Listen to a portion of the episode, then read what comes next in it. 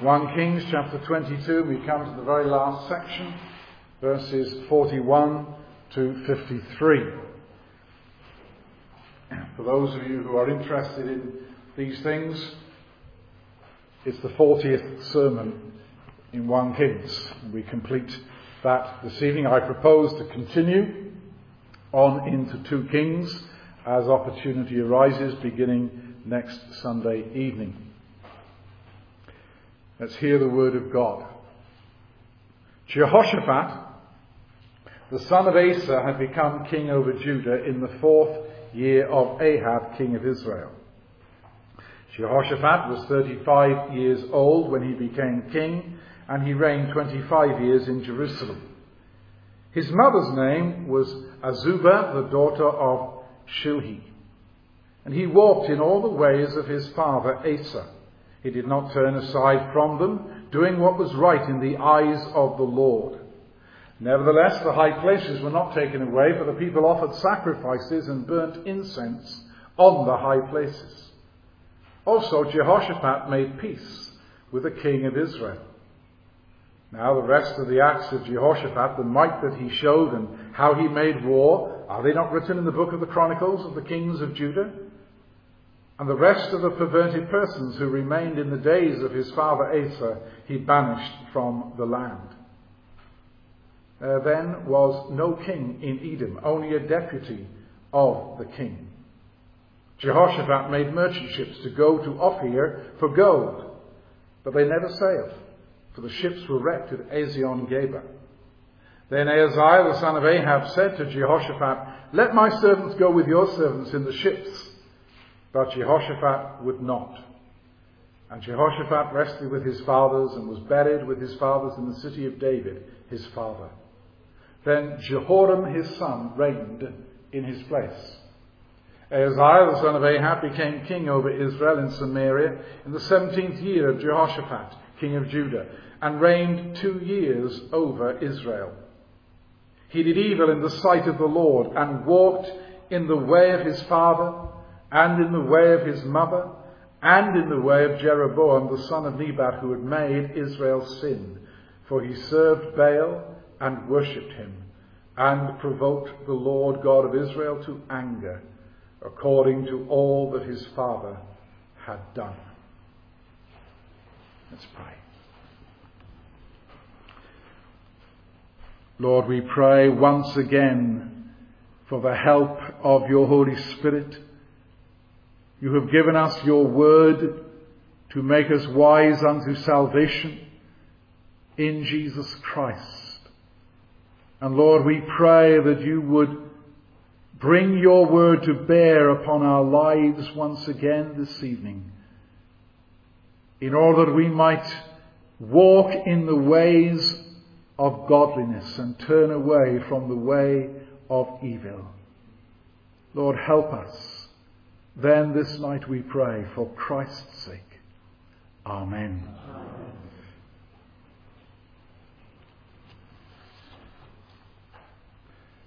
There is really no break between 1 Kings and 2 Kings.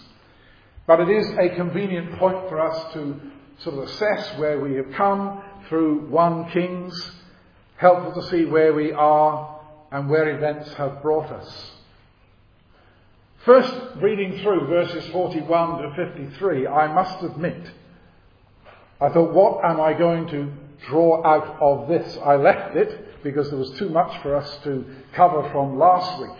It seems pretty dull after the dramatic events with Elijah on Mount Carmel, after the antics of Zedekiah and his cow horns, after the tragic events on the battlefield at Ramoth Gilead, when Ahab died and God was vindicated and his prophets, Micaiah and Elijah and the unnamed prophet earlier, were also vindicated proving that Elijah and Micaiah were true prophets of the Lord and Zedekiah was a false prophet. What you have here are ten verses about Jehoshaphat, the king of Judah, who appeared on the scene only in chapter 22. In chapter 20, yes, chapter 22. Only here, and he almost died on the battlefield. You remember how Ahab disguised himself and said, you, you, go, you go on to battle, Jehoshaphat, in your robes. I'm going to disguise myself. And the king of Israel went after who he thought was Ahab. And then there are three verses, 51 to 53, on Ahaziah, who replaced his father Ahab on the throne of Israel.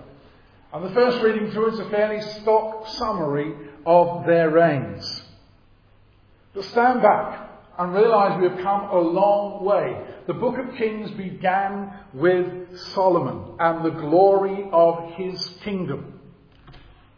1 Kings covers a period of approximately 100 years. And many changes have taken place. In 1 Kings chapter 4, the beginning of Solomon's reign, we read in a number of places how God blessed that nation. They were as numerous as the sand on the seashore in multitude, eating and drinking and rejoicing we are told in 1 Kings 4 verse 20. Later on we are told in verse 24 there was peace on every side. And they dwelt safely, each man under his vine and under his fig tree. Which is a picturesque way of saying they were happy, they were blessed, they were secure. There was one king and one kingdom. Solomon was the king. There was the temple in Jerusalem that Solomon built. And God's name was there. They were a people separated unto the Lord. But as we've unfolded this book of 1 Kings, we've seen a number of dramatic changes. The kingdom has now been divided. There are ten tribes now known as Israel, the northern kingdom. And Ahab and Ahaziah are the kings that we have been most recently concerned with. And they have turned away from true religion. And then there is Judah, the two tribes in the south. Jehoshaphat is now the king in Judah. He stands in the line of David. He is the true king. But Solomon's glory had long departed from the northern kingdom. You could say, picking up an earlier phrase, Ichabod, the glory is departed. Ichabod was written over it. But even in the south, in Judah, there is evidence of a decline and a departure. And I want to expound this passage under three headings this evening. I first of all want to consider the lamp that still shines in Judah. Then secondly, the approaching signs of darkness in Judah. And thirdly, the darkness that has overtaken Israel. Firstly, then, the lamp that still shines in Judah. The last few chapters of 1 Kings that we've been considering have all been about Israel and about Ahab's house. 22 years of disaster for the northern kingdom. And we've heard nothing about Judah since chapter 15. And we're not going to hear much more about Judah until 2 Kings chapter 8. So we're still going to be focusing on Ahab and Ahab's house and its destruction. And we might have even forgotten who Asa was, Jehoshaphat's father, and saying, who's Jehoshaphat? We forget these things, and these names are not always familiar to us. But God has not forgotten. If we turn back to 1 Kings chapter 11 and verse 36, the prophet there, Ahijah, said that God's servant, verse 36, uh, David will always have a lamp before me in Jerusalem, the city which I have chosen for myself to put my name there. God will not let the light go out in Judah, in Jerusalem. Jehoshaphat is that lamp. Jehoshaphat is that light. And verse 42 of our text this evening tells us that Jehoshaphat reigned in Jerusalem 25 years. His father had an even longer reign. Asa was, 20, uh, was 41 years king. And they were fundamentally good men who walked in the ways that God had prescribed for them. And compared to Israel, there is relative peace and prosperity in Judah. For while these two good men were kings, father and son, and the Davidic line reigned, there were eight kings in the north, and between them, uh, between them, Asa and Jehoshaphat saw the houses of Jeroboam disappear off the map, Baasha disappear off the map, and now Ahab is in the process of disappearing. God had judged those wicked kings and their dynasties and removed and was in the process of removing this third one. There were wars. There were changes in the royal family. There was apostasy. There was a prophetic confrontation by men like Elijah and others. Now you can read a great deal more about Jehoshaphat in 2nd Chronicles, chapter 17 to 20. Here in verses 41 to 50 you have just a summary. But it is clear the lamp still shines in Judah. In some respects, it shines very brightly. Look in verse 43. He walked in all the ways of his father Asa. He did not turn aside from them, doing what was right in the eyes of the Lord.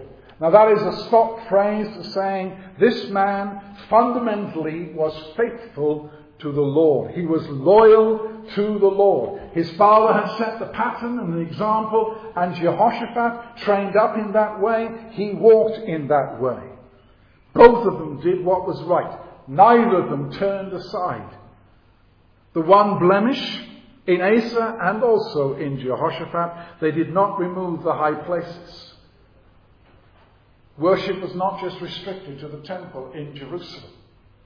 But people were worshipping the Lord. They were not worshipping Baal.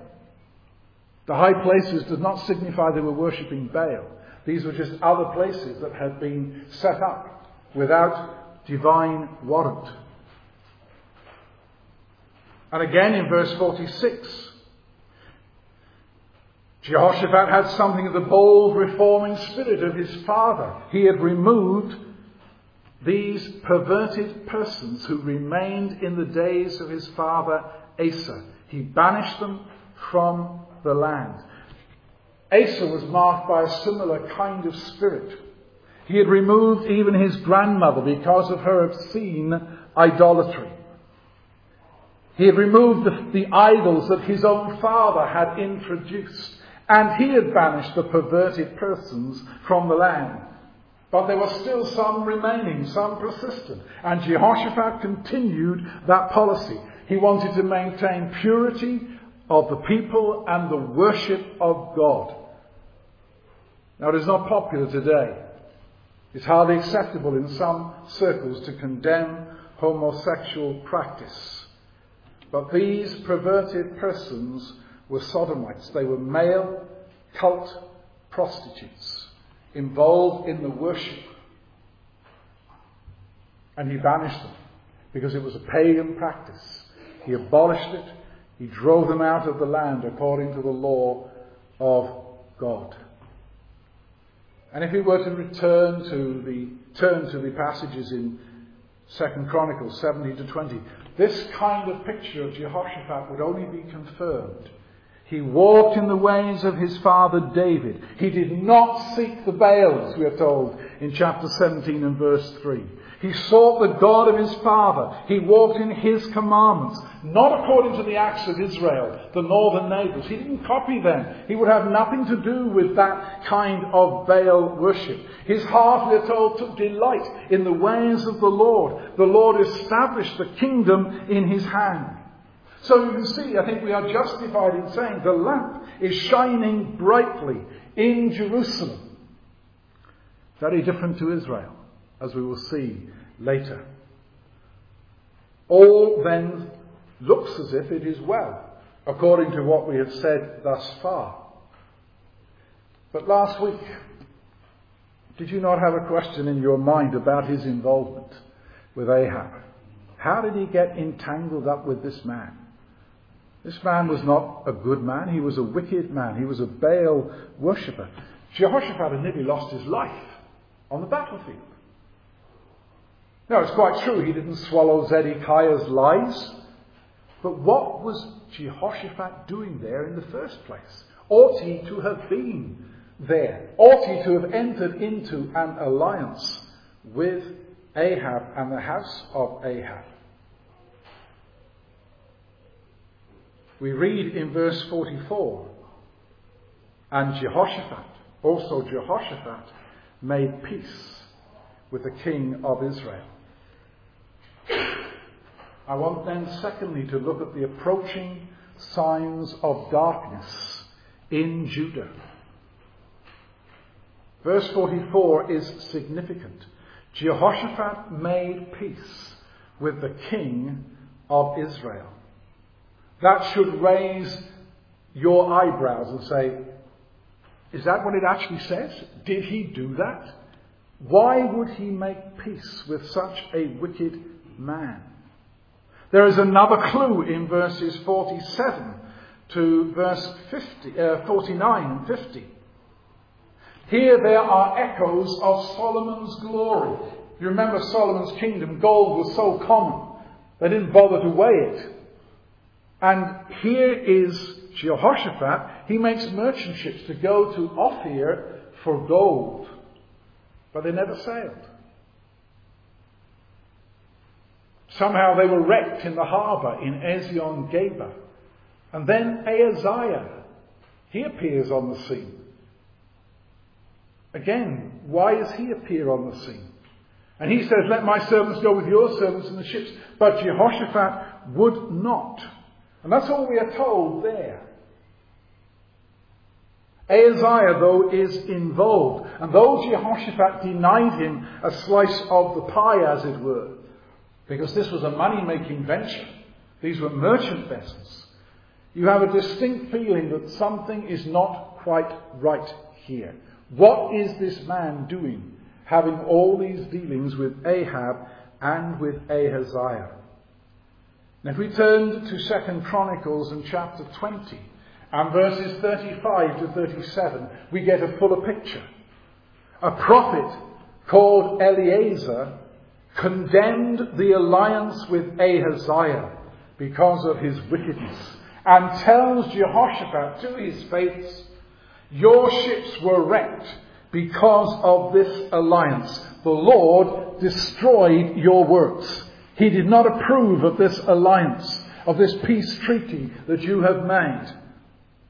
And there is further condemnation in the previous chapter of Second Chronicles, in chapter 19, because we read there that when Jehoshaphat, the king of Judah, returned safely to his house in Jerusalem, that is after the battle where Ahab had died, Jehu, the son of Hanani the seer, went out to meet him and said to King Jehoshaphat, Should you help the wicked?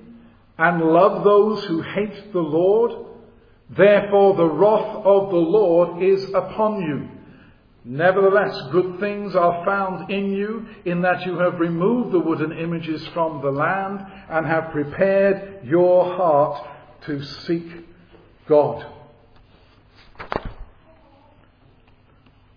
You see then, Jehoshaphat was not wise there is far more in that statement in verse 44 than first meets the eye. Jehoshaphat made peace with the king of Israel. Jehu the prophet confronted him and told him that was not something which God approved of. And then when he made this merchant fleet venture and it was wrecked, he was explained fully and clearly to him that the Lord did not approve of this either. You see, what had Jehoshaphat done? Yes, he'd made a peace. He'd made peace with the king of Israel. But treaties in those days were often sealed with a marriage. And he had married his son Jehoram to the daughter of Ahab and Jezebel, and her name was Athaliah. That tied the knot, not only between, Jehosh, uh, between Jehoram and Athaliah, but the, it tied the knot of this treaty. That's how they made peace. That's how they sealed the peace. Jehoram and Athaliah Jehoram eventually became king in the place of Jehoshaphat. They had a son. Now his name was also Ahaziah, but it wasn't the Ahaziah we're talking about here. It was another Ahaziah. And we are told that that man walked in the ways of Ahab. Not surprising if he had Jezebel as a mother. And when that son, Ahaziah, died prematurely, who seized the royal throne of Judah? Athaliah. Six years. Six years. And what did she do? She destroyed almost utterly and completely the entire royal line of David, except for one, the youngest, Joash, who was hidden in the temple. Now, Jehoshaphat had died long before he saw the result of his peace treaty with Ahab. But you can see where his folly led him and the danger that it placed the nation of Judah. He sealed it with that marriage. But what he was actually doing, and that's why Jehu reproved him and Eliezer reproved him, he said, You are helping the wicked. You are loving those, Jehoshaphat, who hate God. And it almost led to the light being put out in the land of Judah. I say I doubt very much if Jehoshaphat realized the danger. But by his folly, darkness began to descend upon the nation of Judah. The lamp was growing dim.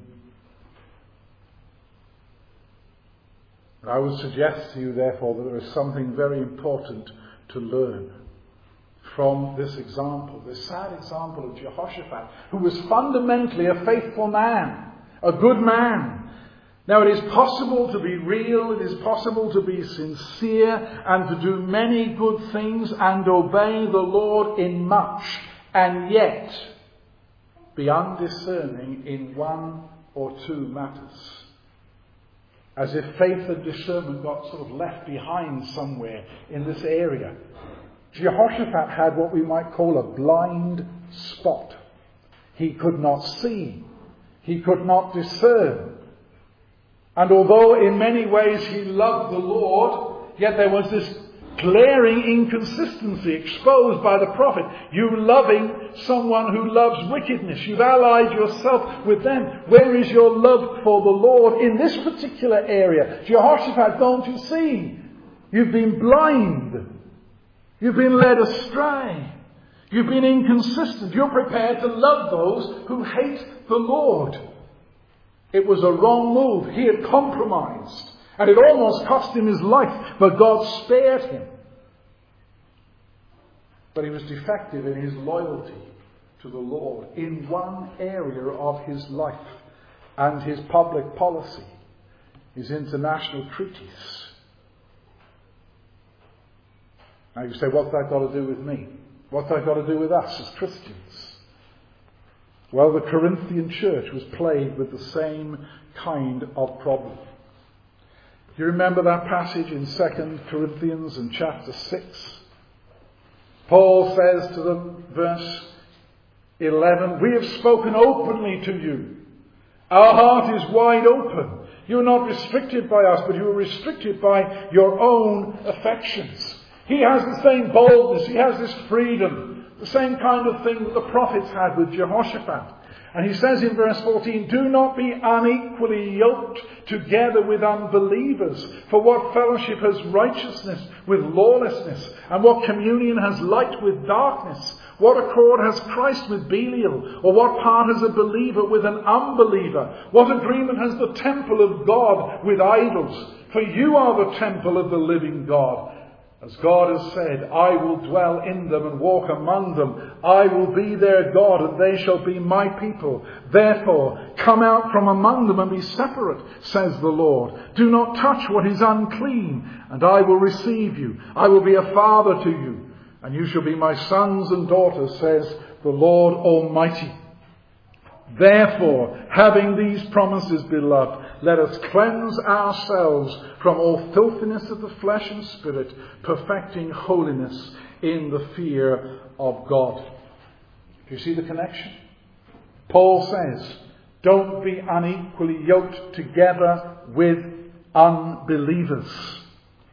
And that doesn't only refer to marriage the marriage of a Christian to someone who is not a believer. It extends across other areas of our lives, perhaps business relations, financial arrangements that we might make, allying ourselves with men and women who do not love the Lord Jesus Christ. When you see this example of Jehoshaphat, what sort of impact should it have upon us? Have you ever read the scriptures and trembled? Scared of what you read? I would suggest that this is one of those passages once you begin to realize what Jehoshaphat was actually doing. Jehoshaphat's folly and his blindness should scare us into prayerfulness and to seeking wise counsel in order that we might make wise decisions. Praying, Lord, give me a pure, wise, and discerning heart. Help me to be consistent, loving those who love you and not those who turn, who have turned away from you and are marked by wickedness.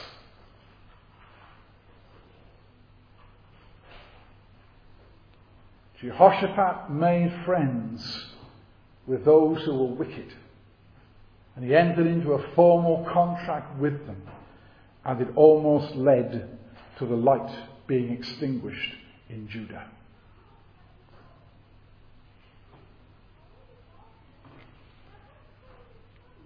It may be that you have a brother, a sister,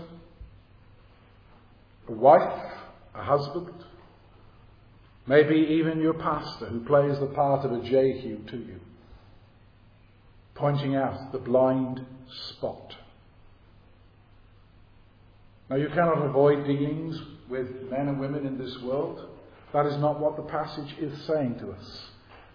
What it is saying is do not become so entangled with them that you enter into those deals and arrangements with them that will bring you into a position of compromise and blunt your love for the Lord Jesus Christ.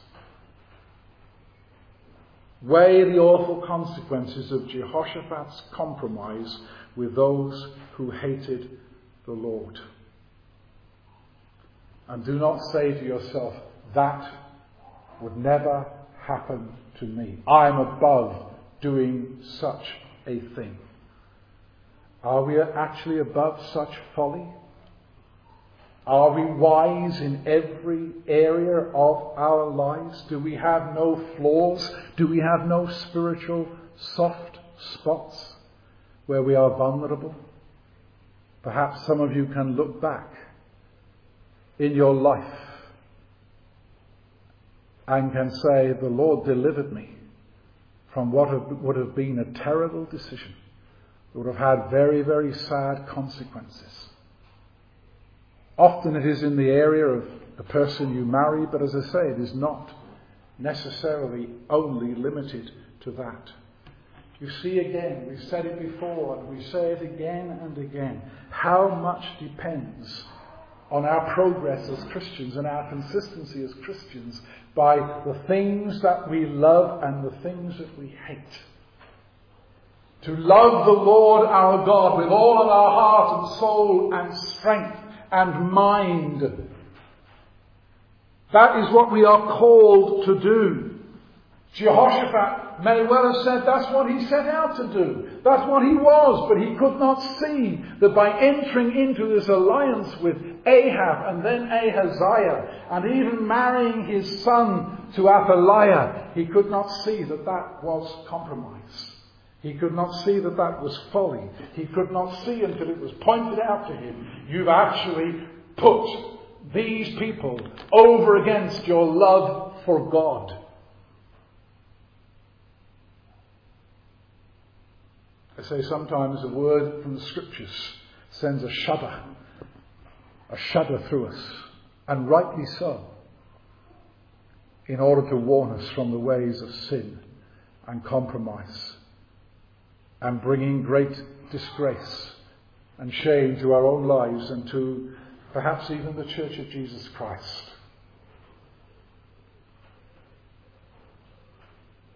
But uh, Jehoshaphat's folly and blindness is small compared to the folly, the sad folly of Ahab's son, Ahaziah. Thirdly, let us look at the darkness that has overtaken Israel, verses 51 to 53. Ahaziah only lived as king two years. Ahab had lived 22 years, but there is a sense in which Ichabod is already written over Israel. And it has been for many years, ever since Jeroboam, the son of Nebat, seized power from Rehoboam and separated the ten tribes from the, from the twelve and introduced the bull worship in Bethel and Dan. But Ahab, Ahaziah's father, had plunged Israel into spiritual darkness, a darkness that could be felt Spiritually sensitive men like Elijah and Micaiah felt that darkness and it produced in them a grief and a sorrow and a zeal for the honour and glory of the one true and living God, which is why they came and sent by God spoke words of judgment against the house of Ahab.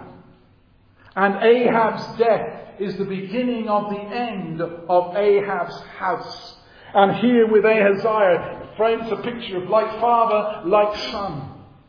Ahaziah had seen the events in his father's reign.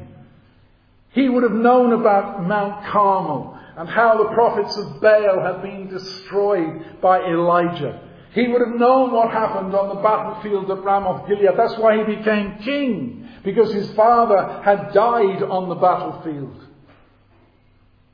Did he know about the pool of Samaria? and the dogs licking up the blood that was in the chariots that had been washed out of Ahab's chariot, a fulfillment of the words of Elijah. That is perhaps more difficult to know. Whether he did or not, there is no indication that he had learned anything from what had happened to his father Ahab and his interaction with the prophets of God. And when we look at verse 52, we see a threefold wickedness of this man. And I'm not sure that I know of any other passage, brief passage, brief word in the Bible that depicts the wickedness in such a succinct way. It's an indication of the real spiritual darkness that enveloped Israel. It not only says he did evil in the sight of the Lord. That would have been bad enough, but look how it is explained. He walked in the way of his father. You remember what was said of Ahab in chapter 17? He did more wickedness than any of the kings before him. Ahaziah walked in that way. He continued in that wickedness. But then it says also, secondly, he walked in the way of his mother. Jezebel. Jezebel was a promoter of Baal. That she brought the whole thing in, and Ahab built all these palaces and these temples for Baal and promoted the Baal worship. And he walked in those ways without any sorrow, without any question. And then it says also, thirdly, he walked in the ways of Jeroboam, who made Israel to sin. Jeroboam was the one who set the whole northern kingdom up on the wrong track with his bulls in Bethel and Dan. And Ahaziah didn't condemn that. He turned a blind eye to all of that. And he promoted those ways. He walked in those ways. That was the pattern of his life. This was the way he conducted himself. This was the way he worshipped. This was the way he worked. The Lord God of Israel was sidelined in his reign as it was in Ahab's. The Lord God of Israel was neglected. He served Baal and worshipped him, we are told in 53, verse 53. He turned a blind eye then to everything that Elijah and Micaiah had said to his father.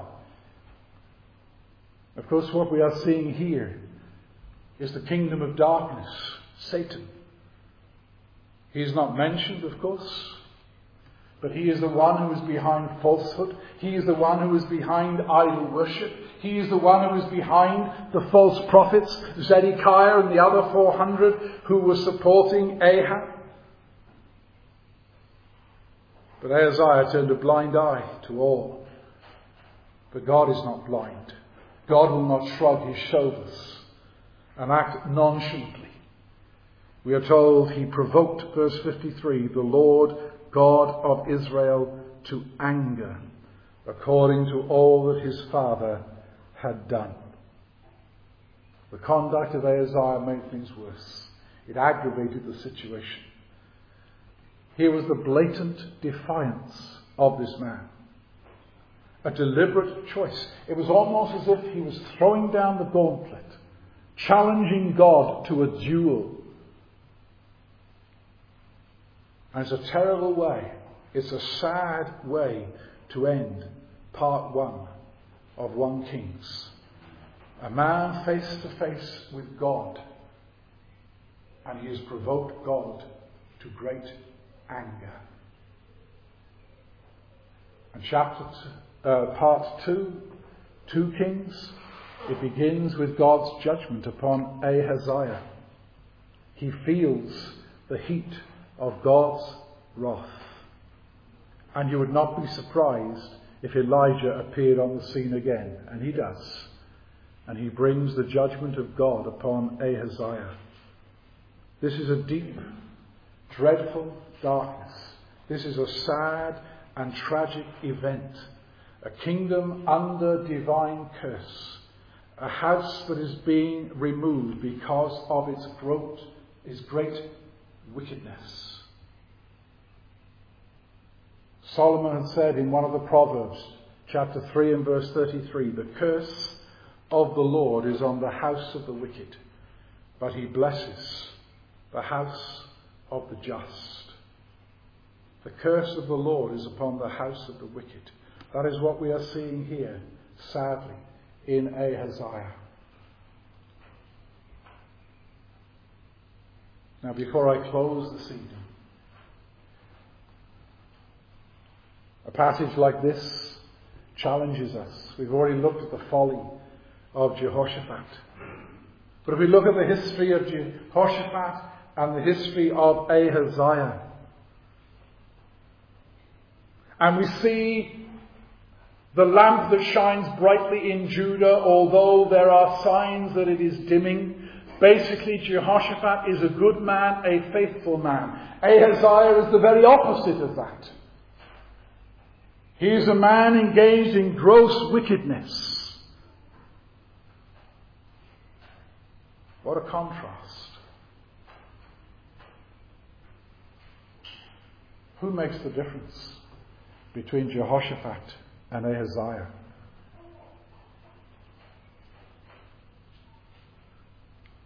What makes the difference in our lives? Why are we not living like Ahaziah or heading in the same sort of direction as Ahaziah? I believe in the light of what we have seen here this evening, we ought to admire and appreciate again what I will call the distinguishing love of God towards us. If we are not like Ahaziah, if we are not traveling in that direction that leads to judgment, that leads to further and further departing away from the ways of the Lord, if we are not walking in that way, what is the reason The only reason is the distinguishing love of God towards us in Jesus Christ. Think of Abraham and Sarah. Where were they when God called Abraham out of Ur of the Chaldees? Abraham was already well into his 70s. He was living in Ur, which was an idol serving city. They worshipped the sun and the moon and the stars. And God came and called him out and made himself known and became his God, turning Abraham away from his idolatry, away from worshipping the sun and the moon and the stars. And that's the only reason that Abraham served the living God. Where were you? Where was I when God called you through the gospel? What state were you in? You may have been brought up in a godly family. But you may have kicked against it for a while and turned away and rejected it all. Some of you were caught up hopelessly in the world of ungodliness before God, as it were, set his hand upon you and took you out as a burning brand from the fire. The God of this world had blinded you. You were in darkness, spiritual darkness, dead, blind, an enemy of God. Well, what if God left you in that state? What if God left you in your rebellion, in the hardness of your evil heart, and left you in your sin? That's why I say we are left to admire and wonder and marvel and appreciate the distinguishing love of God towards us in His gospel. Paul can say in 2 Corinthians 4 4, yes, the God of this world has blinded the minds of unbelievers. But then he says, God, who commanded light to shine out of darkness, shone into our hearts to what end? To give us the light of the knowledge of the glory of God in the face of Jesus Christ. We were in darkness. And then one day we heard the gospel of Jesus Christ. There may be someone here this evening who is still in that darkness. And how do we come out of the darkness? And how we brought into the light? It is as we understand that the Spirit of God opens our eyes to the truth of the gospel and we see our own sin and then we see the Saviour of sinners, Jesus Christ, and God's great call comes to us in the gospel to leave our sin, to leave our wickedness, to turn away from our sin and repent of our sin and to cast ourselves as lost guilty sinners upon Jesus Christ, who has died for sinners on the cross and been raised again for our justification. But it is the great ray of light that shines into the darkness. And Paul can say to the Colossians, He's taken you out of the kingdom of darkness and brought you into the kingdom of the Son of His love, Jesus Christ.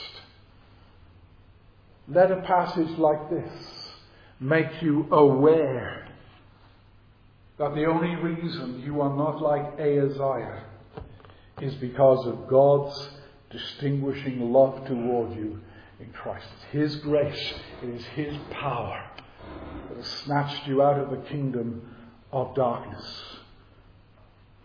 I want to say to you again, remind you again that salvation from sin, from the wickedness of our own hearts, from the guilt of our sin is entirely the work of God's grace and it is entirely the work of His power.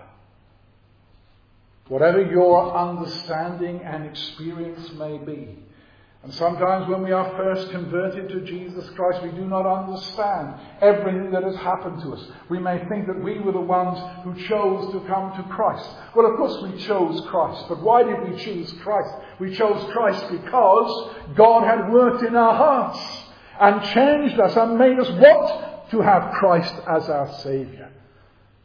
But the initiative did not come with us. It did not begin with us. We were dead we needed to be born again of the Spirit of God. As John tells us in John chapter 3, when Jesus confronts Nicodemus, you cannot even see the kingdom of God, Nicodemus, until you are born from above, born again, born of the Spirit of God. Salvation is of the Lord through and through. And therefore, if you are still in your sin, all you can do and what you must do is cast yourself utterly and completely upon Jesus Christ and plead with Him for mercy. And He is a gracious and a merciful Saviour. He saves sinners. That's why He came into this world. When we come to the Lord's Supper, that is what we are confessing. We are sinners. But this bread and this wine signify to us the body and the blood of the Lord Jesus Christ, the blood that he shed on the cross. That's why we come to remember him in that way. But there's a second thing to say before I close, and that is this, and this is the last thing. We not only admire and appreciate the distinguishing love of God, but we should also admire the faithfulness of God in his promises regarding salvation. Jehoshaphat proved to be unfaithful in that area. You could not entirely rely upon this man. He almost was responsible by entering into that peace treaty with Ahab. He was almost responsible for wiping out the entire godly line by his folly. The light almost went out, but it did not go out. Why did it not go out? Sole reason God's faithfulness to his promise. God did not abandon his promise to David. He said, David will have a lamp shining in Jerusalem. All right, it was down to one young man, Joash. But God kept his promise. The thread was very narrow and very small, but that man was the lamp. And God, in his faithfulness, did not abandon his promise. Later on in Isaiah, we read that a rod will come from the stem of Jesse.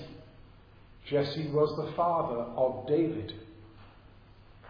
And it's a prophecy concerning the Lord Jesus Christ. Jesus Christ is a descendant of Abraham and of David. And God has remained faithful to his promise and has raised up for us a Saviour who is Christ the Lord, born of the tribe of Judah, of the house of David. And when you read in Isaiah chapter 9 and verse 1, and then you realize that that is being fulfilled in our Lord's earthly ministry when he comes and preaches the gospel in Galilee. Yes, it is Galilee of the Gentiles. But what is this Galilee of the Gentiles? It's the northern kingdom. The old northern kingdom. It's not Jerusalem, it's the old northern kingdom where the light has gone out and yet the light shines brightly even in Galilee of the Gentiles according to prophecy. And Matthew 4 tells us that word was fulfilled when Jesus came and preached. The light shone upon those who were sitting in darkness. The shadow of death was upon them, but the light came and salvation was brought to the Galilee of the Gentiles. That is where the, many of the disciples came from. They were fishermen. Peter, James, John, the others from Galilee of the Gentiles. You remember how Isaiah says, A child is born, a son is given. It is Jesus Christ. And I want you to appreciate the faithfulness of God to his promises in sending Jesus Christ. What God has done for you in Christ. So many modern ears don't want to hear anything about the wrath of God. They don't want to hear about sin. They don't want to hear about hell. They don't want to hear about the judgment of God.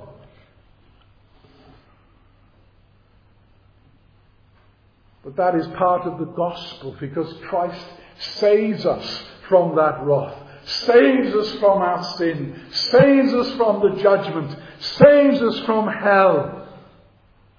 You see how much God hated sin. He sent His own Son to die on the cross for us. But you also see how much God loves us. For that same one who died on the cross is made a curse for us. The Father sent His Son and did not withhold His Son, but He sent Him to die.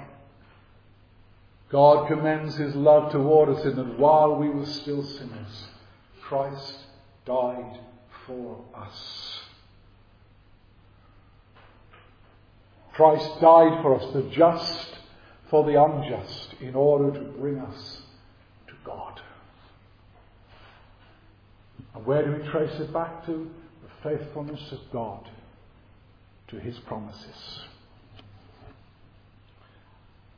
The radiance of God's glory has shone into your heart, giving you the light of the knowledge of Jesus Christ. And as you reflect upon the distinguishing love of God in Christ, and as you reflect upon the faithfulness of God to his promises fulfilled in Christ our Saviour, will that not draw you to Christ? Will that not draw you to God? Will that not draw you in such a way that you must give yourself more and more and more in zeal and joy and love to serve this Christ? and to serve this God who has set his love upon you in Christ and will never remove it from you. A God who bears even with your sins and your follies and sometimes your blind spots.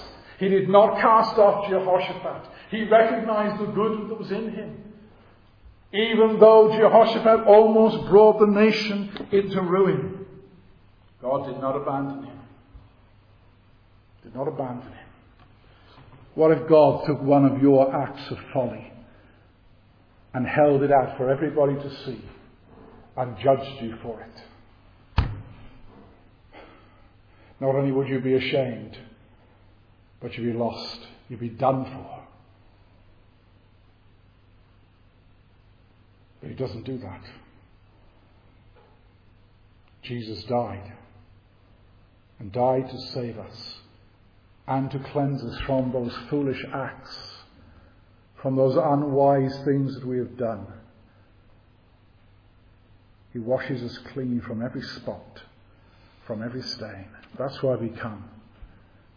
We come to eat and drink in remembrance of this Saviour. We come to express our faith and our love for Him, who has loved us undeserving wretches that we are and continues to be our God and our Saviour. It's His distinguishing love, it's His great faithfulness. That's the only reason you will be here at this table eating and drinking in remembrance of Him. Amen.